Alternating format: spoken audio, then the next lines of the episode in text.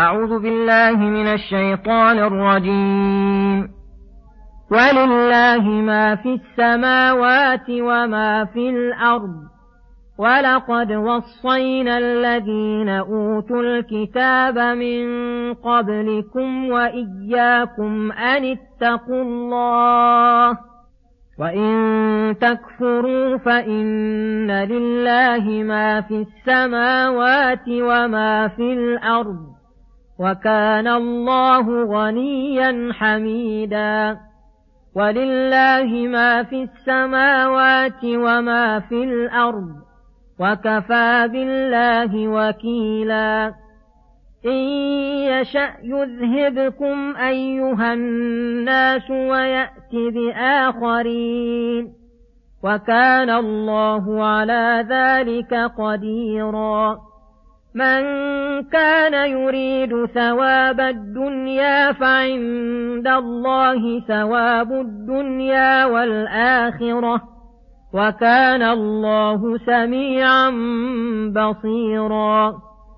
يا أيها الذين آمنوا كونوا قوامين بالقسط شهداء لله ولو على أنفسكم أو الوالدين والأقربين إن يكن غنيا أو فقيرا فالله أولى بهما فلا تتبعوا الهوى أن تعدلوا وإن تلووا أو تعرضوا فإن الله كان بما تعملون خبيرا يا أيها الذين آمنوا آمنوا بالله ورسوله والكتاب الذي نزل على رسوله والكتاب الذي نزل على رسوله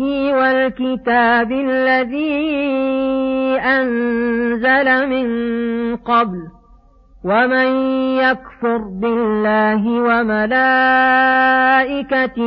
وكتبه ورسله واليوم الآخر فقد ضل ضلالا بعيدا إن الذين آمنوا ثم كفروا ثم آمنوا ثم كفروا ثم ازدادوا كفرا لم يكن الله ليغفر لهم لم يكن الله ليغفر لهم ولا ليهديهم سبيلا بسم الله الرحمن الرحيم.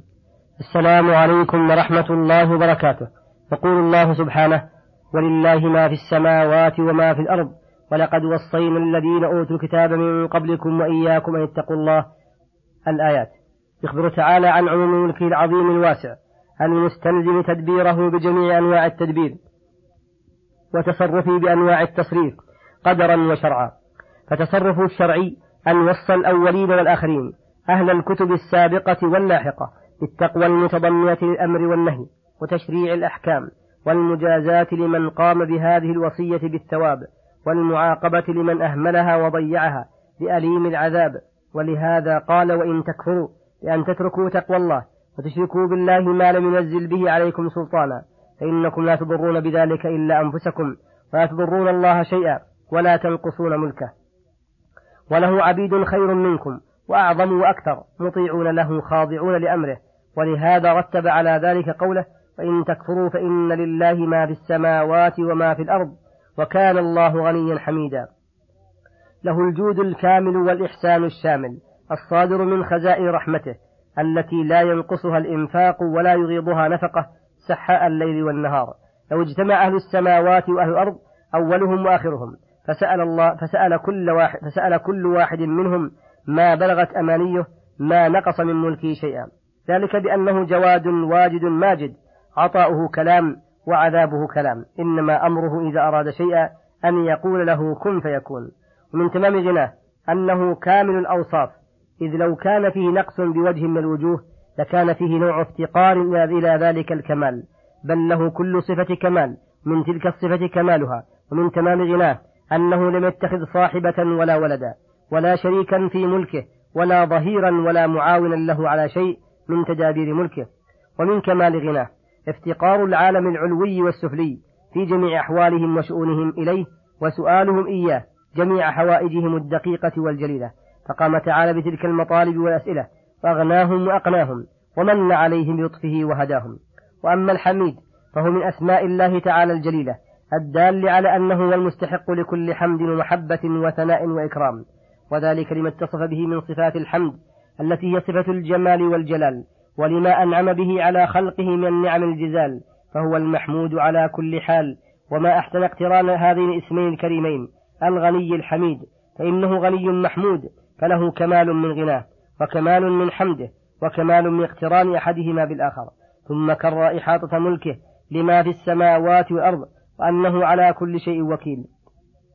أي عالم قائم بتدبير الأشياء على وجه الحكمة إن ذلك من تمام الوكالة. إن الوكالة تستلزم العلم بما هو وكيل عليه والقوة والقدرة على تنفيذه وتدبيره. وكون ذلك التدبير على وجه الحكمة والمصلحة فما نقص من ذلك فهو لنقص بالوكيل فالله تعالى منزه عن كل نقص. أي هو الغني الحميد الذي له القدرة الكاملة والمشيئة النافذة فيكم ثم يقول سبحانه إن يشأ يذهبكم أيها الناس ويأتي بآخرين.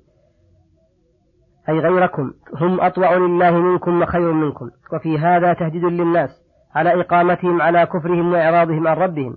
فإن الله لا يعبأ بهم شيئا إن لم يطيعوه ولكنه يمهل ويملي ولا يهمل. ثم أخبر أن من كانت همته وإرادته دنية غير متجاوزة ثواب الدنيا وليس له إرادة في الآخرة فإنه قد قصر سعيه ونظره ومع ذلك فلا يحصل له من ثواب الدنيا سوى ما كتب الله له منها. فإنه تعالى هو المالك لكل شيء الذي عنده ثواب الدنيا والآخرة فليطلبا منه وليستعن به عليهما فإنه لا ينال ما عنده إلا بطاعته. ولا تدرك الأمور الدينية والدنيوية إلا بالاستعانة به والافتقار إليه الدوام. وله الحكمة تعالى في توفيق من يوفقه وخذلان من يخذله وفي إعطائه ومنعه.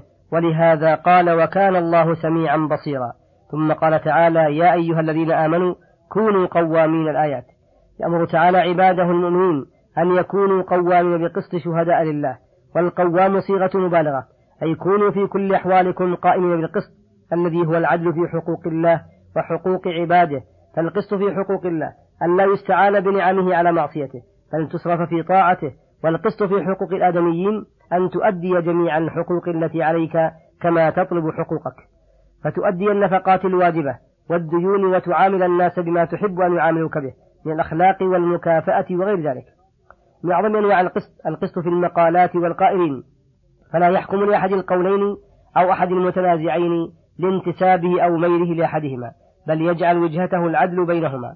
من القسط أداء الشهادة التي عندك على أي وجه كان حتى على الأحباب بل على النفس. ولهذا قال شهداء لله ولو على أنفسكم أو الوالدين والأقربين إن يكن غنيا أو فقيرا فالله ولا بهما. أي فلا تراعوا الغني لغناه. ولا الفقير بزعمكم رحمة له اشهدوا بالحق على ما كان والقيام بالقسط من أعظم الأمور وأدلها على دين القائم به وورعه ومقامه في, في الإسلام.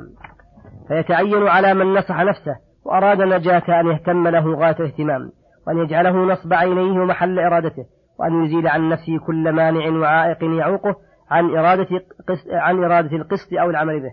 وأعظم عائق لذلك اتباع الهوى ولهذا نبه تعالى على إزالة هذا المانع بقوله فلا تتبعوا الهوى أن تعدلوا أي فلا تتبعوا شهوات أنفسكم المعارضة الحق فإنكم إن اتبعتموها عدلتم عن الصواب ولم توفقوا للعدل فإن الهوى إما أن يعمي بصيرة صاحبه حتى يرى الحق باطلا والباطل حقا وإما أن يعرف الحق ويتركه لأجل هواه فمن سلم من هوى نفسه وفق للحق وهدي إلى الصراط المستقيم وهدي إلى الصراط المستقيم.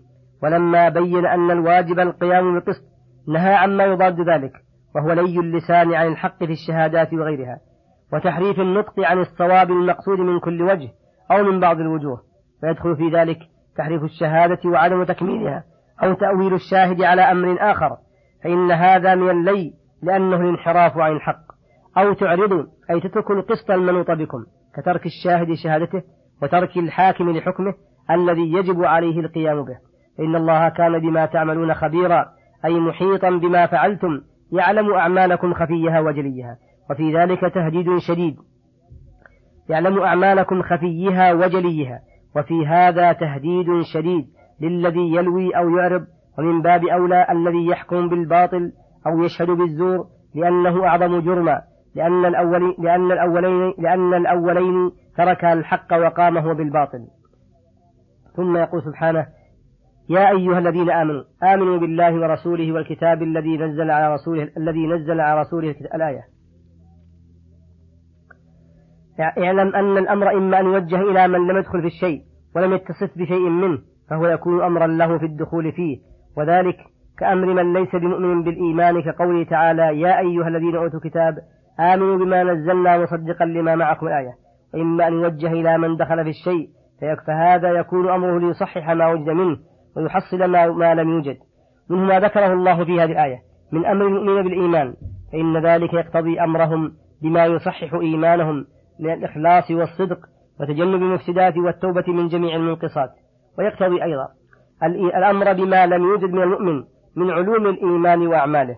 فإنه كلما وصل إليه نص وفهم معناه واعتقده فإن ذلك فإن ذلك من المأمور به.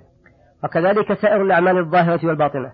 كلها من الإيمان كما دلت على ذلك النصوص الكثيرة وأجمع عليه سلف الأمة ثم الاستمرار على ذلك والثبات عليه إلى الممات كما قال تعالى يا أيها الذين آمنوا اتقوا الله حق تقاته ولا تموتن إلا وأنتم مسلمون. وأمر هنا بالإيمان به برسله وبالقرآن وبالكتب المتقدمة فهذا كله من الإيمان الواجب الذي لا يكون عبد مؤمنا إلا به إجمالا فيما لم يصل إليه تفصيله وتفصيلا فيما علم من ذلك بالتفصيل. فمن آمن هذا الإيمان المأمور به فقد اهتدى وأنجح. ومن يكفر بالله وملائكته وكتبه ورسله واليوم الآخر فقد ضل ضلالا بعيدا. وأي ضلال أبعد من ضلال من ترك طريق الهدى المستقيم وسلك الطريق الموصلة له إلى العذاب الأليم. واعلم أن الكفر بشيء من هذه الأمور المذكورة كالكفر بجميعها لتلازمها وامتناع وجود الإيمان بعضها من بعض. ثم قال إن الذين آمنوا ثم كفروا ألآية. أي من تكرر منه الكفر بعد الإيمان.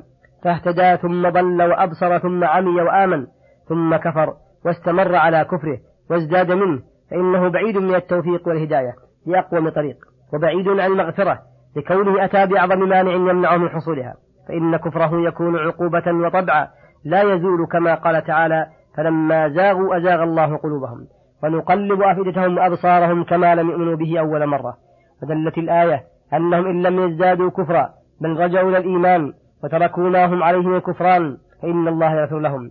ولو تكررت منهم الردة إذ كان هذا الحكم في الكفر فغيره من المعاصي التي دونه من باب أولى أن العبد لو تكررت منه ثم عاد إلى التوبة عاد الله له بمغفرة. وصلى الله وسلم على نبينا محمد وعلى آله وصحبه أجمعين. إلى الحلقة القادمة غدا إن شاء الله. السلام عليكم ورحمة الله وبركاته.